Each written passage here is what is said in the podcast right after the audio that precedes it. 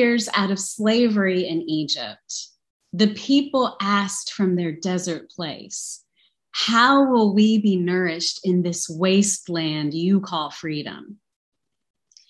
And it makes me wonder if you have ever missed the full belly of certainty that you had in your bondage back when you were bound to faith paradigms of shame or fear or guilt, back when throwing those shackles on others were second nature for you. Have you ever missed the sweet fruit of stability and easy answers and belonging? Even if you were to say to me, no, never, whether you mean that or not, I wouldn't believe you I wouldn't believe it was that easy for you to leave it all behind. Because, like those Israelites fleeing Egypt with an army behind them, like those people of God wandering across a desert when they were guaranteed a promised land, we have encountered the hard truth as well that liberation has its costs. If we didn't know before, we know now that freedom doesn't come without a struggle.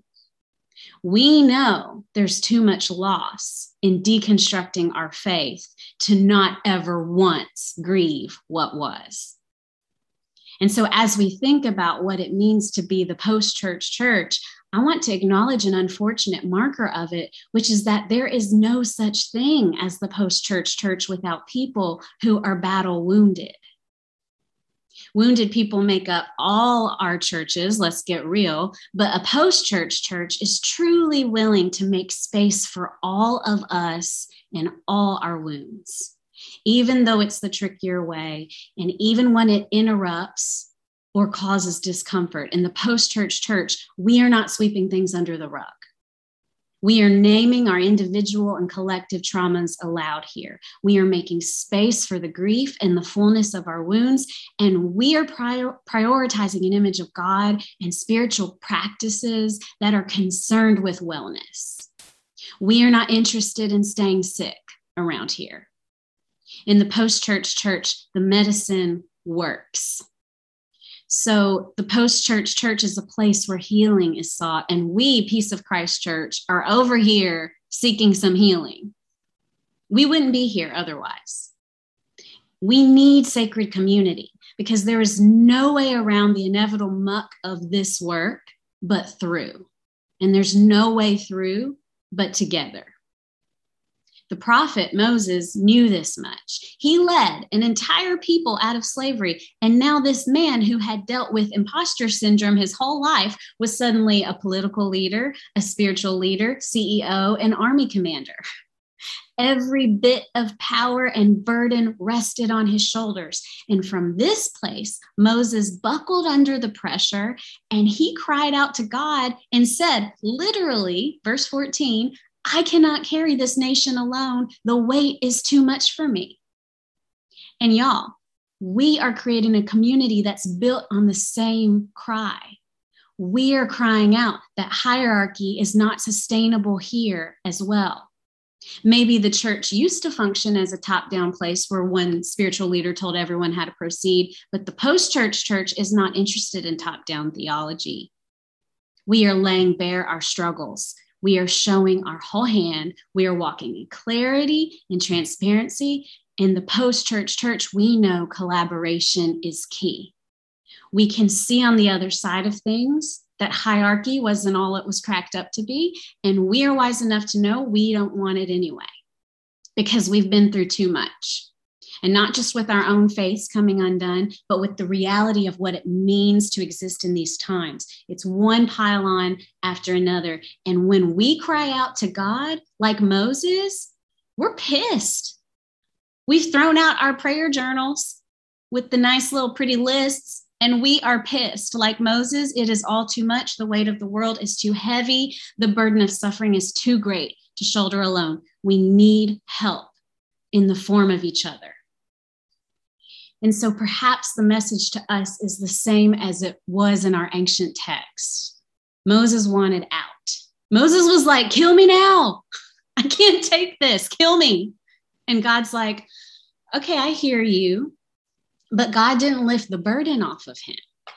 And the people's realities didn't suddenly ease up or change. Instead, the solution offered was the addition of community in the work. The acknowledgement that Moses shouldn't have to go it alone. And we can't either. Not the best of us, not the least of us, by divine design. We cannot face the realities of this world alone. We need sacred community because we need help navigating life. And the way of Christ is teaching us how to be. We need sacred community to help equip us with the practices and tools of depth that will ground us amidst all the upheaval and chaos. We need sacred community so that together we can move into an authentic faith posture and so that we can help our kids do the same because it is authenticity that will ground us and hold us. The post church church is not interested in any other type of faith but an honest one. If it means irreverence, so be it. If it means breaking with tradition, so be it. If it means leaving some things behind, so be it. The post church church is an authentic church. It is a church who is willing to shift away from what's been done, away from the sway of power, away from the typical standards of success or endless ego tendencies. It's a church who is constantly willing to say over and over again, aha, there's a better way and then has the guts to actually live into whatever that vision is. What other people or Christians or churches have to say about it be damned. A post church church consistently and radically reimagines a way of being that's reflective of heaven on earth. And I believe that we are trying our best to lean into authenticity right here at peace, right here in our tiny but mighty community. And amidst so much gloom, this knowledge gives me hope. Gone are the days of silent suffering, of holding our traumas hostage in our bodies. Gone are the days of stifling our intuition. We are asking questions out loud. We're embracing mystery. We're celebrating doubt. We're opening up. We're sharing our struggles. And we are retiring comparison and jealousy and isolation in the process. We are putting it all on the table. We are saying it all out loud, and we're doing it in community.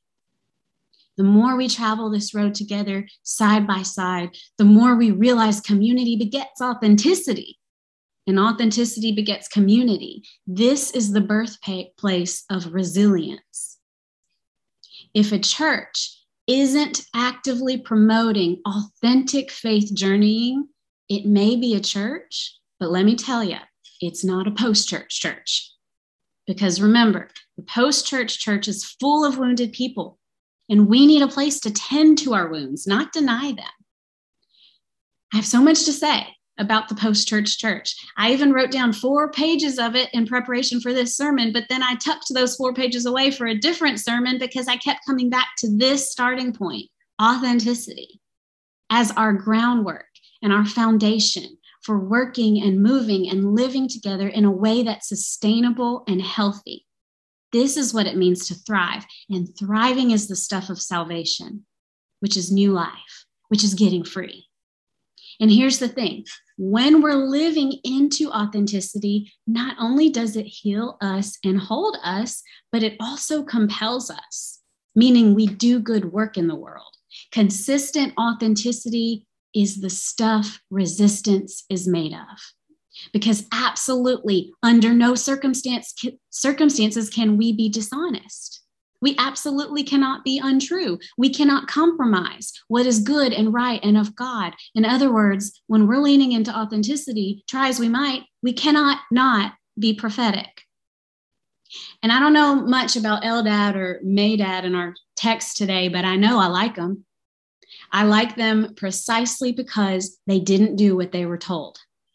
They were summoned, but for whatever reason, they didn't come. They didn't follow the other 68. The text says the Spirit came to rest on them also, and they prophesied in the camp. These two stayed with the grumbling, suffering, however you want to look at them, grieving people and there they prophesied. So at the start of this story, we have one prophet. By the middle, we have 70. And by the end, the whole nation is in proximity to spirit. Something compelled them to break with what they'd been told. So they were disobedient and they went against what everyone was doing and they resisted.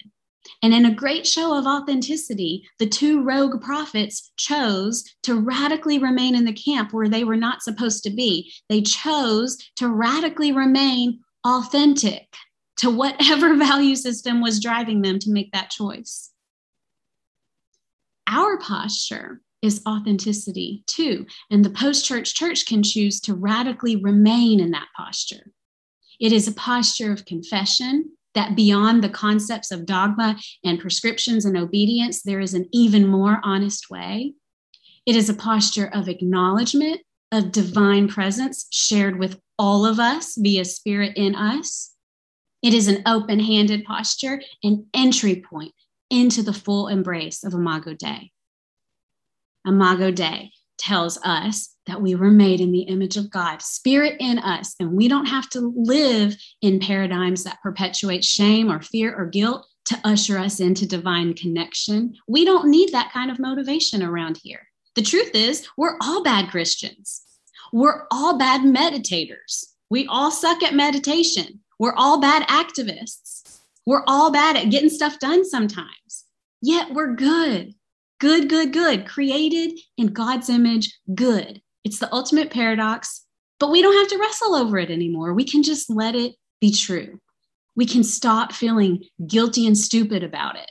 We can focus on a posture of authenticity instead, honesty at all costs. This will increase our self love and our self compassion, and it will expand our capacity for extending that same love and compassion onto the rest of creation. From this place, we become more prone to movement because finally, we don't need that movement to be perfect. We just need it to happen.